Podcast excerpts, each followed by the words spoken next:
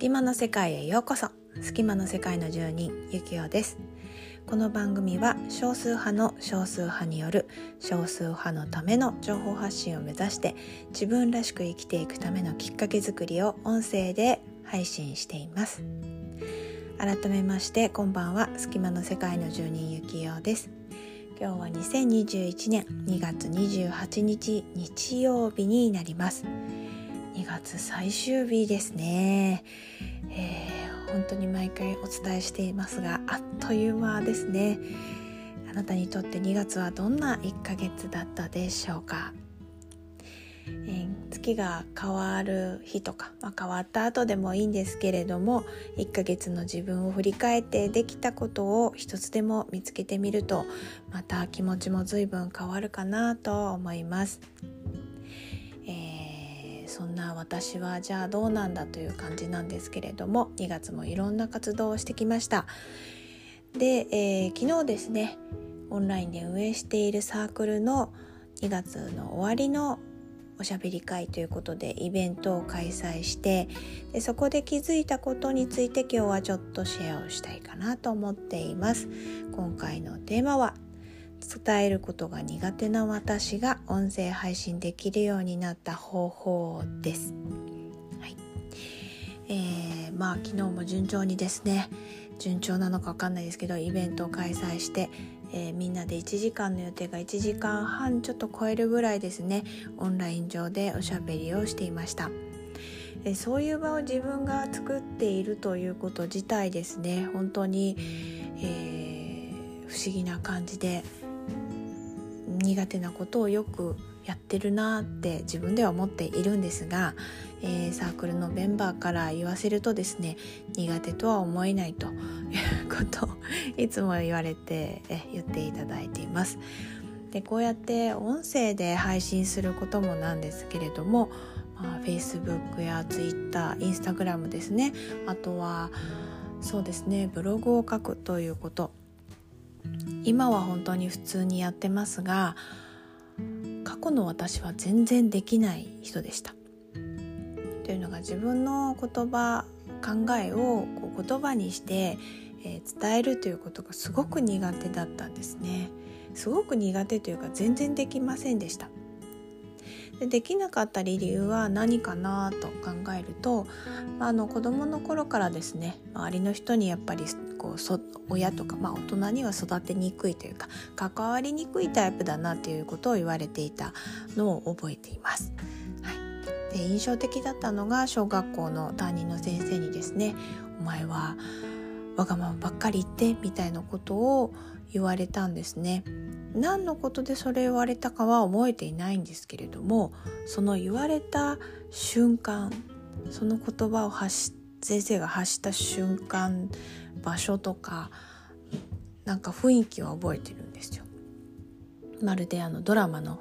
一コマというか、そんな感じで印象に残っています。でまあそこから、まあ、周りの人、大人の人がやっぱり育てにくいということ言われることがですね、ふもう重なっていたということもあり、まあ、結果的に自分自身もやっぱり私が言うことってなかなか伝わらないんだなとか、言ってることがおかしいのかなと思ったりして、結果的にですね、私は言うことをやめるという選択をしてしまったんですね。なので本当に黙っていた時期がありました。だからこそだんだんですね、時間を追うごとに自分が好きなこと、得意なこと、そして何をしたいかまで分からなくなっていたという時期があります。そんな私が今こうやってですね、音声で配信しているのはもちろんのことなんですが、伝えるということができるようになったきっかけっていうのは、もうご存知の通り、ご存知かどうかわかんないですね、私の全ての働く、学ぶ、そして生活において、えー、根底にあるものというのは子どもたちの不登校なんですが、この子どもたちの不登校をきっかけに大きく変わっていきました。というのが、子どもたちの状態ですね、そして、えー、これからどうしていくのかで、言語化できない子どもたちの悲しみとか苦しみとかをどうやって伝えるのか、それが親である私がやらなければいけないことに変わった瞬間、伝えることから逃げられないという状態になったんですね。で、少しずつまずは、まあ、あの対外的には伝えることができなくても、あのブログとかですね、そういうところでまずは発信してみようということで、一番最初に始めたのはブログですね。その後は Facebook とかあの Twitter とかの エスエヌエス もやってみようという感じでした。でもやっぱり不特定多数の人にですね、自分の言葉を読んでもらうというのはすごい恐怖感でした。ただそんな中でもですね、あ、大変だねっていう共感をしてくれる人もいれば、いやそれはこうなんじゃないのっていうアドバイスをいただいたりとかですね、そういうのを重ねていく中で、自分はどうしたいのか、じゃあ子どもたちはどう思ってるんだろう、どういう言葉で伝えたら伝わるんだろうっていうのを日々まあ、トレーニングしていたのかなと思います。で、そんな中ですね、好きなこと得意なことも徐々に思い出すことができて、えー、実は私は子どもの頃から音にこだわりがあるということを、まあ、ここ いち,に 年でしょうかで思い出したというところで、じゃあ音が音、音にこだわりがあるんであれば自分の言葉も発信してみよう、音声でというところで、えー、音声で発信してみることにしたという感じです。ちょうど去年ぐらいですよね、えー、音声配信があのいろんなツールが出始めたなという時に、私もちょっと乗っかってみたという感じです。はい、で伝えることとてもやっぱり恥ずかしかったり、合ってるのかなとか思ったり、えー、いろんな言葉が来たらどうしようと思うんですけれども、伝えることで何が効果的かというとですね、まず自分の頭の中が本当に整理されます。なのでどんな形でもいいので、えー、文字でも音声でも何でもいいので発信してみる、自分の思いを言葉にして自分で目にして自分で聞いてみるということをやってみたら、あの伝えることへのハードルもどんどん下がっていくんじゃないかなと思います。はい、という感じで今回は伝えることが苦手な私が音声配信できるようになった方法ということで、ちょっとご紹介させていただきました。いかがだったでしょうか。まあ、忘れてはいけないことはですね、やっぱり自分が伝えたいことは何でも伝えていいというわけではないということですね。やっぱり読んでくれてる、見てくれてる人たちの心を傷つけないようにというところは意識しながら、いわゆる アイティー リテラシーってやつですね。それは アイティー オンライン上だけでなく、リアルの世界でも同じだと思います。誰かを傷つけるようなことを発するのはやっぱりそれはいけない、避けた方がいいということだと思いますので、誰かの力になったり、まあ、悲しみを伝えることで同じ共感する人と出会えるきっかけにもなると思いますので、うまく伝えながら、えー、必要な人、同じ思いの人とつながっていければいいなと思っています。ということで次回は来週の日曜日予定通りに配信したいと思っていますので、よろしければ聞いていただけると嬉しいです。それではまた。隙間の世界へようこそ。隙間の世界の住人ゆきようです。この番組は少数派の少数派による少数派のための情報発信を目指して、自分らしく生きていくためのきっかけ作りを音声で配信しています。えー、ということでですね、今日はにせんにじゅういちねんさんがつなのか日曜日になります。皆さんいかがお過ごしでしょうか。えー、そうですね、最近はまあ最近はというか、もう皆さんよく使ってらっしゃる エスエヌエス だったり、まあ、ブログ、いろんな形で配信されてると思うんですけれども、あの時々何を伝えようかなとか、ネタ切れ状態のことってありませんか。えー、ということで今回はですね、あなたが伝えたいことは何ですかというテーマでお届けしたいと思っています。はい、この番組を聞きながら、あなたが伝えたいことを考える時間になればいいなと思っていますので、ちょっと考えてみてください。はい、えー、私が伝えたいことなんですけれども、まあ、あのこの番組のタイトルというかですね、番組の説明の通り、少数派の人が自分らしく生きやすくなるためにっていうことで、えー、発信してるんですが、まあ、音声だけだ、だけではなくてですね、あのブログだったり、まあ、Facebook、Twitter、Instagram までいろいろやってますけれども、まあ、中心となるものはそんな感じですね。ただ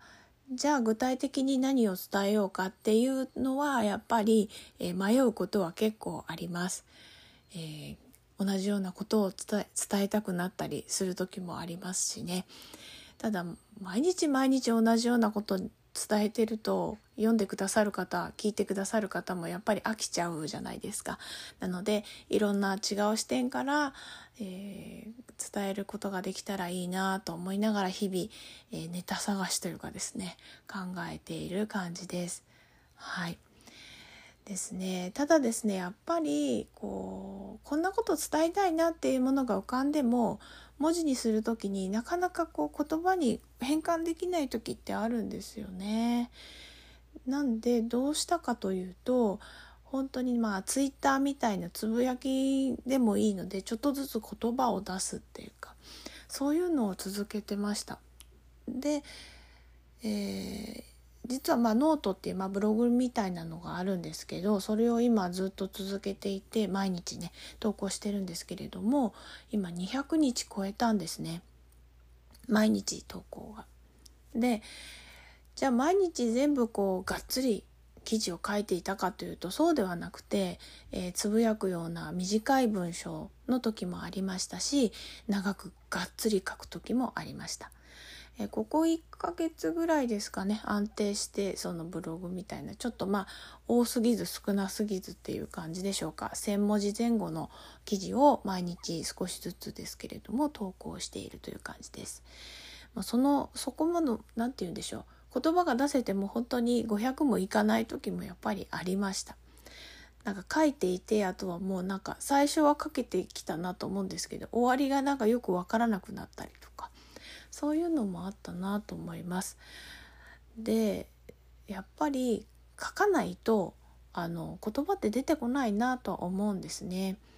で、書けば書くほど自分が伝えたいことがはっきりしてくるなっていうのも感じています。やっぱりふわっとした感じだと、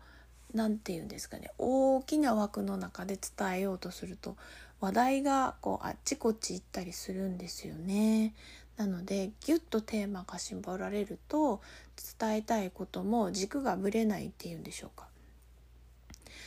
っていう、もう基本的な考えを、あのテーマは違ってもですね、どの記事でもあの伝えることができるようになってきたかなと思っています。はい。まあ、なんで今回このあなたは伝えたことなんですかって、えー、いうテーマにしたかというとですね、やっぱり今からの時代、私は何者なんですよみたいな、私はどういう考えを持って伝えてるんですよっていうのが問われてきているなとすごく感じるんですね。なので、えー、だからといって毎日ブログとか エスエヌエス で配信しなければいけないじゃなくて、それをきっかけに自分が何をしたいのかなとか、